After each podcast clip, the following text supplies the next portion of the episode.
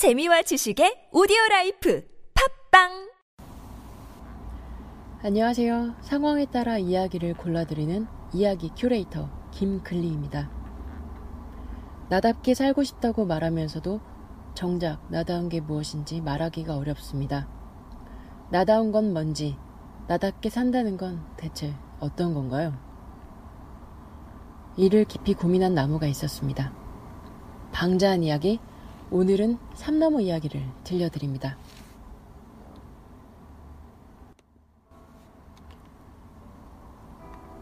옛날 어느 곳에 사과나무, 오렌지나무, 아름다운 장미들이 함께 살아가는 정원이 있었습니다. 정원에 있는 모든 것들은 행복했지만 한 그루 나무만은 그렇지 않았습니다. 불쌍한 나무에게는 문제가 하나 있었는데 그건 자신이 누구인지를 모른다는 것이었습니다. 사과나무가 말했습니다. 너에게 필요한 건 집중이야. 진정으로 열심히 노력하면 아름다운 사과를 얻을 수 있을 거야. 그건 정말 쉬운 일이지. 그 이야기는 들을 필요가 없어. 장미를 표현하는 게 더 쉽지. 그리고 우리가 얼마나 아름다운지를 봐. 장미 덤불이 주장했습니다. 절망한 나무는 그들이 이야기한 걸 모두 시도해봤지만 다른 나무들처럼 될 수가 없었습니다. 매 순간 돌아오는 건 더 깊은 좌절뿐. 하루는 모든 새들 가운데 가장 현명하다고 알려진 올빼미가 정원에 날아왔습니다.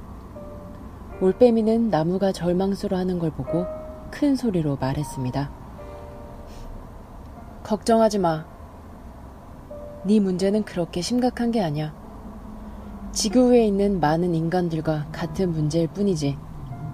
내가 해결 방법을 알려줄게. 다른 사람이 바라는 사람이 되려고 네 인생을 희생하지 마. 너 자신이 되는 거야. 너 자신을 알면 돼.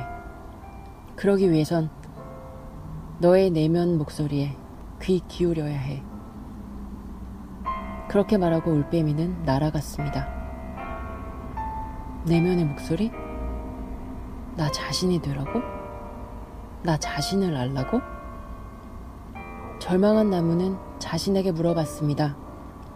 그리고 마침내 나무는 귀를 닫고 가슴을 열어 자신의 내면 소리를 들을 수 있었습니다. 난 사과는 결코 만들 수 없을 거야. 난 사과나무가 아니니까. 그리고 난 봄에 꽃을 피우지도 못할 거야. 장미나무도 아니기 때문이지. 그래, 난 삼나무야. 나의 운명은 크고 당당하게 자라는 거야. 새들에게 쉴 곳을 주고, 여행자들에게 그늘을 만들어주고, 시골길을 아름답게 하기 위해 이곳에 존재하는 거야. 나에겐 임무가 있어. 그걸 따르면 돼. 나무는 그렇게 스스로 강한 확신을 얻었고 곧이어 자신의 여정을 시작했습니다. 그러자 나무는 곧 공간을 채우고 모든 이들로부터 감탄과 존경을 받게 되었습니다. 정원은 그때서야 비로소 완전히 행복해졌습니다.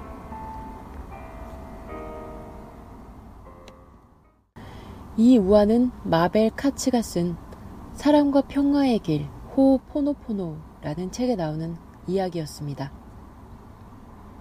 내가 바로 이렇게 생겨먹은 이유. 삼나무와 함께 물어보시면 어떨까요?